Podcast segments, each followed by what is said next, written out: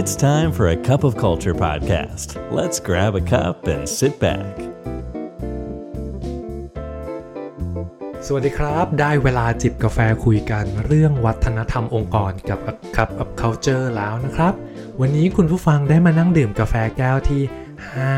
513 กับผม อามสุวิชัยคณะช่างครับ โอ้โห ต้องบอกว่า กระแสความนิยมของแชทบอทอัจฉริยะอย่าง Chat GPT หรือล่าสุดเนี่ยฮะ เพิ่งเปิดตัวไปไม่นานเองเลยก็คือ Google Bot นะครับ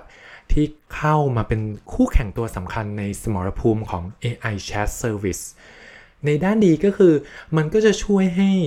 เรานะครับผู้ใช้เนี่ยได้เข้าถึงศักยภาพของการค้นหาข้อมูลหรือการเรียบเรียงข้อมูลต่างๆเนี่ย ที่เกิดจากตัวปัญญาประดิษฐ์เหล่านี้ที่อย่างเต็มที่นะครับ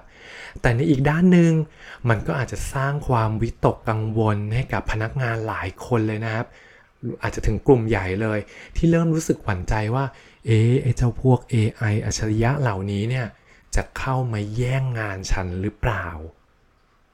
สำหรับผมนะครับผมขอพูดแบบนี้ละกัน ผมรู้สึกว่ามันไม่ช้าก็เร็วอะครับ ยังไงเทรนด์ของตัว AI หรือพวกปัญญาประดิษฐ์ต่างๆ เหล่านี้ก็จะเข้ามาเป็นส่วนหนึ่งในชีวิตการทำงานของเราอย่างแน่นอนนะครับ อย่างหลีกเลี่ยงไม่ได้เลย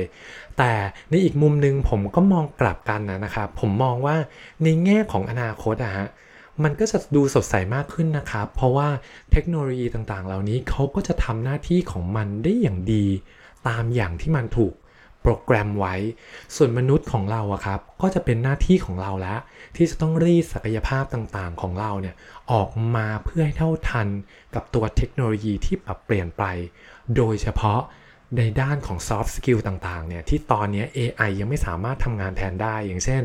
ทักษะการปฏิสัมพันธ์กับคน ทักษะการฟังอย่างเข้าอกเข้าใจ อะไรต่างๆ เหล่านี้ครับ ยังไงก็ยังเป็นจุดแข็งของมนุษย์ที่เราก็ควรจะต้องพัฒนาให้ดีขึ้นไปอีกนะครับทีนี้หากมองกลับมาในแง่ขององค์กรนะครับ ผมว่ามันก็เป็นจังหวะที่หลาย ๆ องค์กรจะฉวยโอกาสตรงนี้ ในการหยิบมาวัด ไหวพริบของผู้สมัครงานหน้าใหม่ต่างๆ ว่าเขามีมุมมองเกี่ยวกับอนาคตของการทำงาน หรือ future of work เนี่ยยังไงบ้าง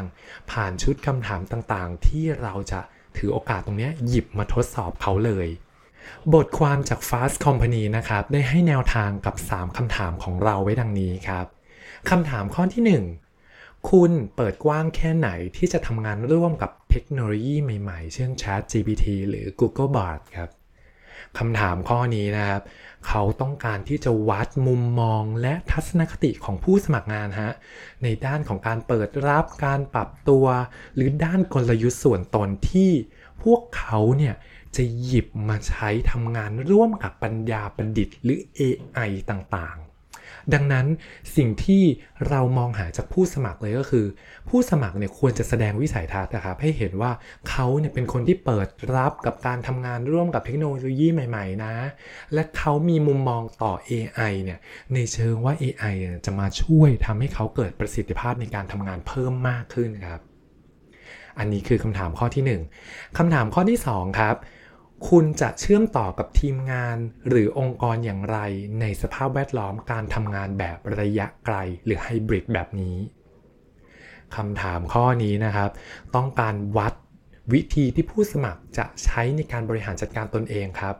ซึ่งการเชื่อมต่อกับเพื่อนร่วมงานเนี่ยถือเป็นหัวข้อสุดท้าทายเลยนะครับ ในช่วงของการทำงานแบบไฮบริดเพราะว่าการทำงานในเชิงของการระยะไกลเนี่ยมันจะส่งผลต่อ วัฒนธรรมองค์กรของเราอยู่มากไม่มากก็น้อยเลยนะฮะ เพราะว่าต่างคนต่างอยู่ไกลกัน ดังนั้นหากผู้สมัครเนี่ยสามารถเล่าวิธีที่พวกเขาจะสามารถเชื่อมต่อกับทีมงาน วิธีที่พวกเขาจะจัดลำดับความสำคัญ หรือวิธีที่พวกเขาจะอัปเดตข้อมูลข่าวสารซึ่งกันและกันภายในทีมได้ ผมว่าตรงนี้ก็จะช่วยให้เราเนะ่ยเห็นทักษะของผู้สมัครคนนี้แล้วครับ ว่ามีวิธีการบริหารจัดการตนเอง และบริหารทีมงานอย่างไร ข้อสุดท้ายครับ ข้อที่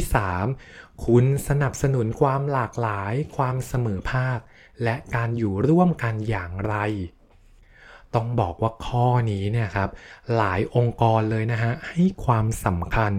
และมุ่งมั่นที่จะสร้าง เรื่องความหลากหลาย ความเสมอภาค และการอยู่ร่วมกันให้เกิดขึ้นจริงภายในองค์กรครับ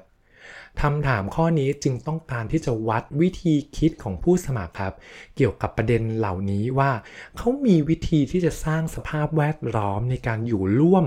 กับกลุ่มคนที่หลากหลายอย่างไร บนพื้นฐานของความเสมอภาค และการมีส่วนร่วมกันในองค์กร ดังนั้น ในข้อนี้นะครับ หากผู้สมัครเนี่ยสามารถแสดงให้เราเห็นได้ว่าเขาให้ความสำคัญนะ เขาเคารพเรื่องความหลากหลายนะ และเขามองว่าความหลากหลายของทีมเนี่ยมันเป็นประโยชน์ต่อทีม เราก็จะสามารถให้คะแนนผู้สมัครคนนี้ได้ง่ายมากขึ้นครับ สมผมทบทวนอีกครั้งนะครับว่า 3 ข้อที่ผมยกมาเนี่ยครับมีอะไรบ้าง ข้อที่ 1 คุณเปิดกว้างแค่ไหนที่จะทำงานร่วมกับเทคโนโลยีใหม่ๆ เช่น ChatGPT หรือ Google Bard ข้อที่ 2 คุณจะเชื่อมต่อกับทีมงานหรือองค์กรอย่างไร ในสภาพแวดล้อมการทำงานระยะไกลหรือไฮบริดแบบนี้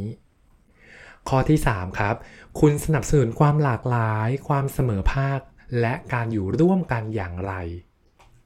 เดินทางมาสู่บทสรุปช่วงสุดท้ายนะครับ ในฐานะของ HR หรือผู้สัมภาษณ์เนี่ยครับ การที่เราหยิบคำถามเหล่านี้ขึ้นมาถามมากขึ้นในปัจจุบันเนี่ยร่วมกับคำถามแบบดั้งเดิมอย่างเช่น จุดแข็งจุดอ่อนของคุณคืออะไรหรือเป้าหมายในชีวิตอาชีพการงานของคุณเป็นอย่างไรเนี่ย มันก็จะผสมกลมกลืนกันมากขึ้น ทีนี้ในแง่ของผู้สมัครงานนะครับ หากเราไปสัมภาษณ์งานแล้วเราไม่ได้ถูกถามด้วยคำถามเหล่านี้ ผมว่ามันก็เป็นโอกาสดีครับ ที่เราจะถาม